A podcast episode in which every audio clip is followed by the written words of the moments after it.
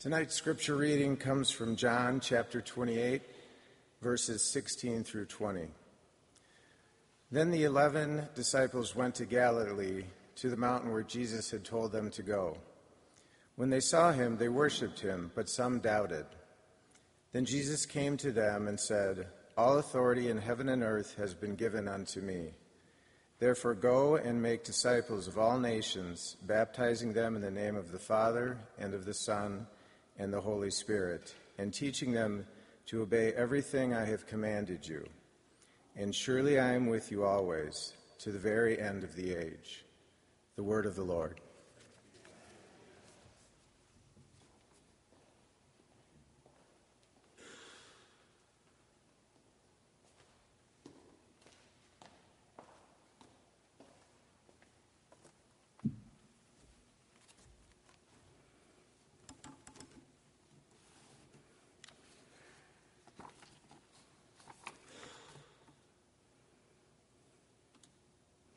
I like broken things. All kinds of broken things. I really like broken buildings. I'm not impressed by grandeur, opulence, or structural marvel. I'm drawn to rubble, ruin, and collapse. I've been this way as long as I have a memory of ever considering a structure. As a young kindergartner or first grader, I remember walking with my brother Mike down Ventura Boulevard in Ventura, California, in a neighborhood that I'd heard my grandmother describe as run down. This is where I spent the first eight years of my life. And I remember looking around at all the buildings and the businesses and the structures and thinking, they all looked like they used to be something else. Like a different kind of business, or else like cleaner, or maybe even open. Remember one time we went into this closed and abandoned gas station. I was young, I was a little kid.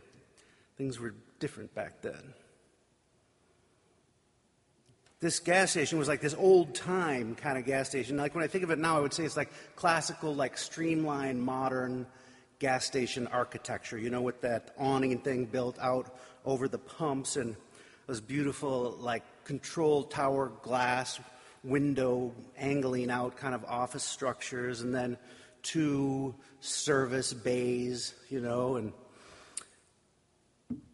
it was uh, at this point all abandoned, all ripped up, all just a, a wreck, a ruin. The roll up doors on the service bays were just gone, and there were cracks in the glass, and well, I remember we went in there and we saw these things. I just remember seeing them before. There were like these big wells in the floor. There was no lift. It was like there were these concrete stairs that went down into this little like these wells, and there was some water and grease in them. But the cars used to like pull in, and they would go under there and work on them. And there was like a, a knocked over refrigerator, and the door to the office was metal and bent and rusty, and something about that place just seemed I don't know what like like I was like somehow stepping into another place or a past, or I somehow had, had access to other lives or something. Then these big kids, as we called them, um, saw us in there and came in and said, "What are you doing in here?" And you can't be in here, and this is our place. And um, and one of them picked up this pipe, and we ran. It was like so scary and so like compelling to me. It's weird. Like it was intensely compelling to me.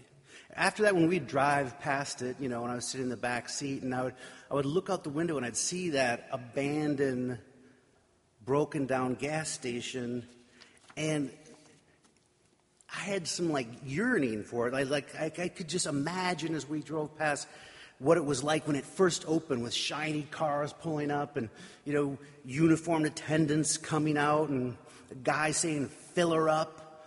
And uh, I don't know why it got to me. I mean, I will tell you straight out that I have never found a brand new currently functioning gas station intensely compelling? I have not driven past a Super America and imagined the rich lives that are going on there.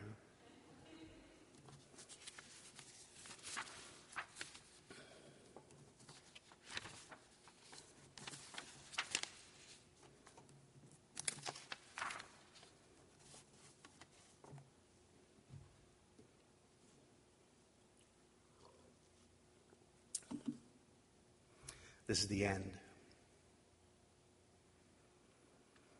After 28 chapters, the gospel according to Matthew in today's reading comes to a proper finish. Which is saying more than you think because of all the four gospels, this is the only one that manages to come to a proper finish. Mark's gospel kind of trails off in the middle of a sentence and then suffers from a couple bad cut and paste jobs to put a better face on it. And Luke's ending, the end of his gospel, is more of a you have reached the end of part one. Please turn the cassette over and push play for part two, the Acts of the Apostles. And old uh, Ray Ray Brown makes a pretty compelling argument that John's gospel ends with chapter 20. Not 21, but then some editor thought that it would be a good idea to put in a whole other chapter worth of pro Peter is our leader propaganda. But here there's no debate. There's no debate about the last four verses of our longest gospel. With unusual brevity here at the end, the author of Matthew presents these obedient disciples meeting Jesus on a mountain in Galilee as they were instructed to do, which again is saying something because uh, it's the only gospel where they do that. In um, Mark, the women never go and tell them, the disciples that Jesus would like to meet them in Galilee. They just run away scared and don't talk to anyone. And in Luke and John, they go and they hide in a house in Jerusalem. But they, here in Matthew, they go and they go to the mountain that he instructed them to do to meet Jesus in Galilee. And they go there and they worship him for the first time. I know you and I, we just, you know, think we're gonna, we worship Jesus all the time. They'd never done it before. This was the first time. Kind of signaled a change in the relationship. And then, he yes, curiously, next, and I say blessedly, the presence of doubt is acknowledged. So they went to the mountain that he instructed them, they worshiped him, and some doubted. I like that that's there that it's acknowledged. And then Jesus empowers the 11 with the mission to make disciples, either by baptizing them in the name of the Father, Son, and the Holy Spirit, and teaching them to obey Jesus' commandments, or to make disciples, then baptize them in the name of the Father, Son, and Holy Spirit, and teach them his commandments. It's a matter of debate which comes first. And frankly, not something I'll focus on tonight. And then finally, he delivers a closer that is, is a great one. This is a good way, to, this is a good ending thing. He delivers this closer that is at the same time comforting, powerful, and has just a bit of a dash of inspirational speech to it. It's a great last line. And remember, I am with you always even to the end of the age. It's worth repeating. It's good. Yeah. So, meet at the mountain for worship, doubt, discipling, and assurance. Not a bad formula to build a religious tradition around or a Sunday service. You know, come to worship, I think uh, refocusing of worship as this Eucharist, this great Thanksgiving, a weekly gathering of the community to express our gratitude, I think that kind of refocusing of worship, I think it could change the culture. Maybe even answer the whole is this church thing relevant question. Doubt. I love doubt. I think. Doubt's a given. It's a given, and it's a necessary part of deep faith. And then the assurance part, yes. The assurance of the presence of God, of the risen Christ. I mean, it's one of my favorite bits to proclaim to you here every week this assurance that God is present with us. I like it. So, yeah, I mean, that's a great thing. Meet at the mountain for worship, doubt, and assurance. Okay, you might have noticed I left out the discipling part. Yeah, the part about making disciples. I skipped that. I know that for a lot of people that that is the most important part. It's the Great Commission. What does he tell them? Go and make disciples. I mean, for a lot of people, yeah, that's a, that is the most important part. For many expressions of the church, I mean, even like from the soul savers to the justice, social justice centered folks, it's all make disciples. Let's teach them this stuff to do this stuff. Make disciples. But I have to say, it makes me a bit uncomfortable. It's not the baptizing people in the name of the Father, and the Son, and the Holy Spirit, or teaching everything that Jesus commanded, teaching people to obey everything Jesus commanded. Although maybe in our context, I wouldn't hit the obey too hard. Could be a stumbling block for some of you. The part that really gets me is the making part the making part of making disciples. That's what trips me up. I mean, from the beginning, since we started House of Mercy, like, we always said we want to be really careful that we don't have any interest in making anybody anything. We do not want to do anything to anybody. We don't want to do anything at anybody. We don't want to make anybody into anything. We don't, yeah, we're not interested. We don't want to, we don't do outreach. Some people say that's probably the secret of our success and growing numbers. Um, we don't try to convince people or persuade people. We try to proclaim and point. Proclaim there's good ways we know. We point to the mercy of God through Jesus.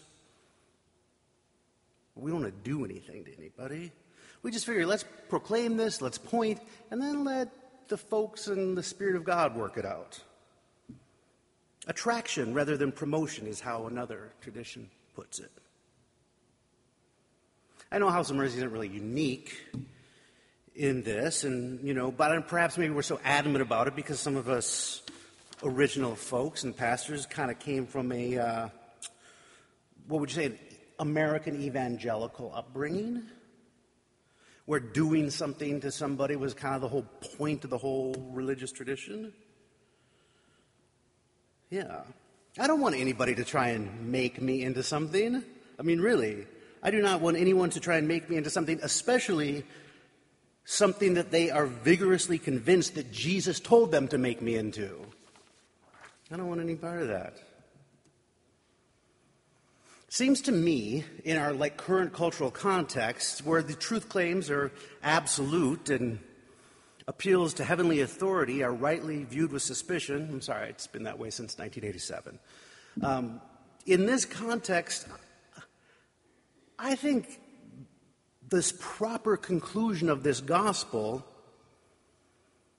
it's just become too conflated with Western Christian exceptionalism to just go be accepted as the end of this gospel and the Great Commission. And whoa, there's basic questions here that need to be asked. Like, how confident are we in our own or others' understanding of this authority that Jesus speaks of, that he's been given on heaven and earth, and that our ability to understand what that is and wield it in his stead? It's a good basic question. And then just basically, is it possible to make a believer? Do you hold them down and tickle them? What, I mean, how do you do this? You threaten them? Oh, yeah, that, that usually is what they do. But I'm not sure it works. I don't think you can. And isn't the notion of going into all nations and making them like you the definition of empire?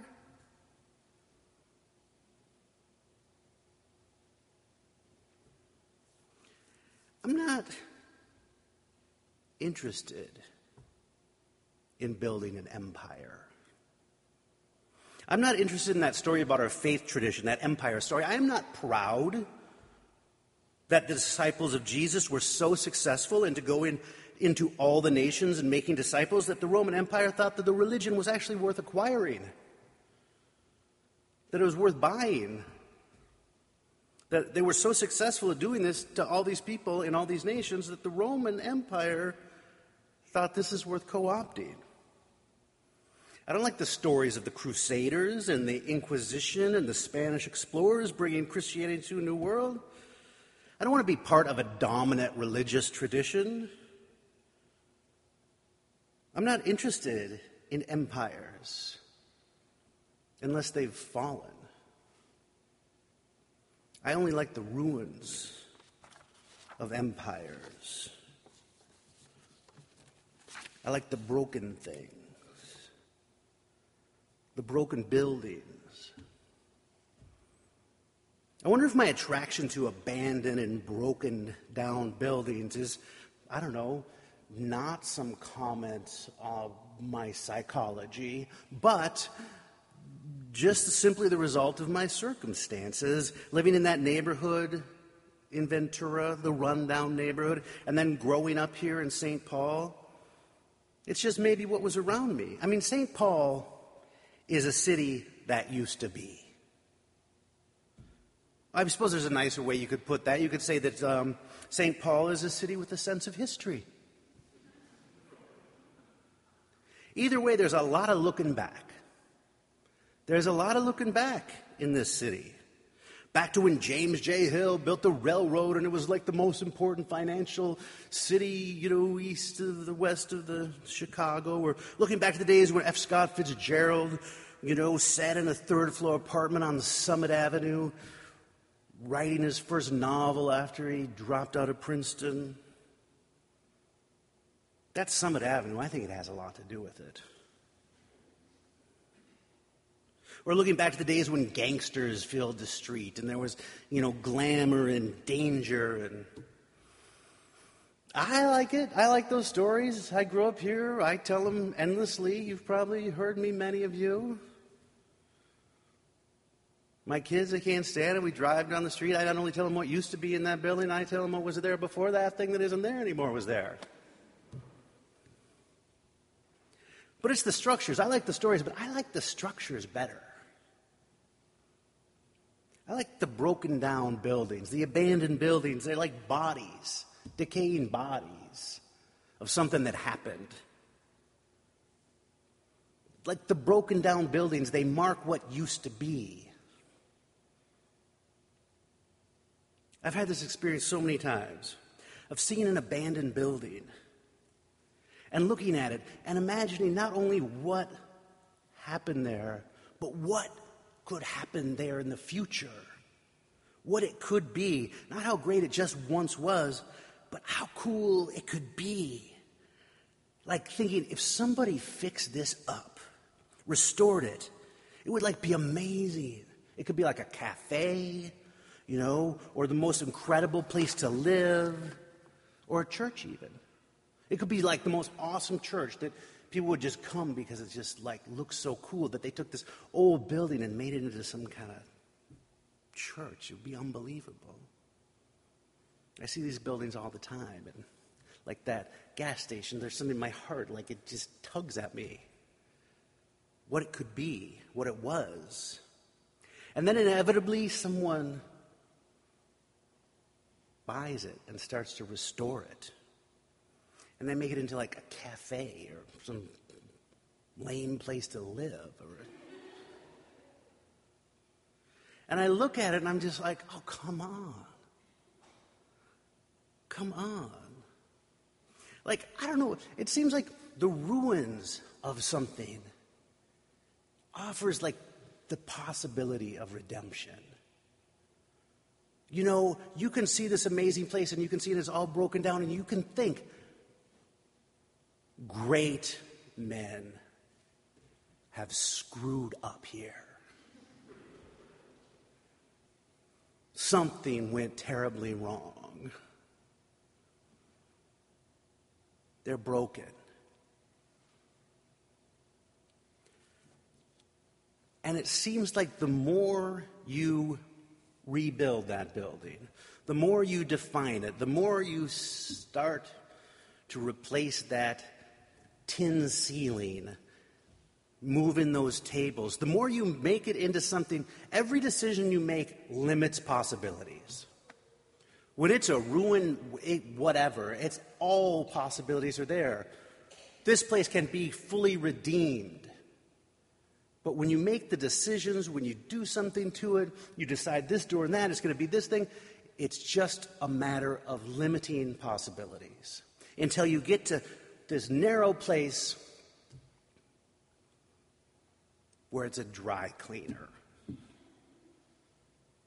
All those possibilities are gone. And I don't, I don't trust the interpreter, that real estate developer, to understand what true redemption looks like for that structure.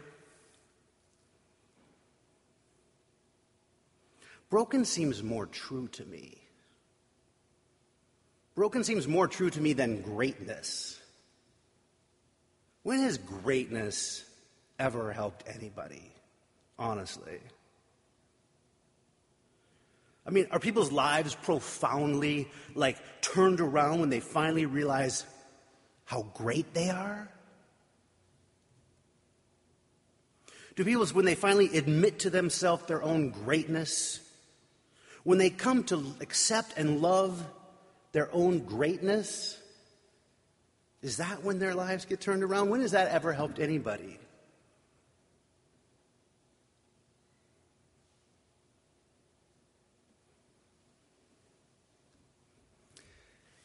this great commission, this proper ending we have here. Make disciples, make dry cleaners, make, go out in there and make them like we understand greatness to be. I like the last little bit, the very end. Remember, I will be with you always, even to the end of the age. I like that. It seems apocalyptic, doesn't it? The end of the age. There's no gleaming new office buildings in the end of the age. There's just ruins of great men and women trying to express their greatness. It's the decaying buildings. It's no narrow definition of what redemption looks like. Christ is with us at the end of the age, in the brokenness. And maybe you might say, well, you can't stay in the brokenness, but I don't, I don't think I know what true redemption even looks like. I know what brokenness looks like, but I don't know what fully redeemed looks like. And when, those, when people tell me that they do, it's like a bad remodel. I like a body, like a broken body. I can trust that.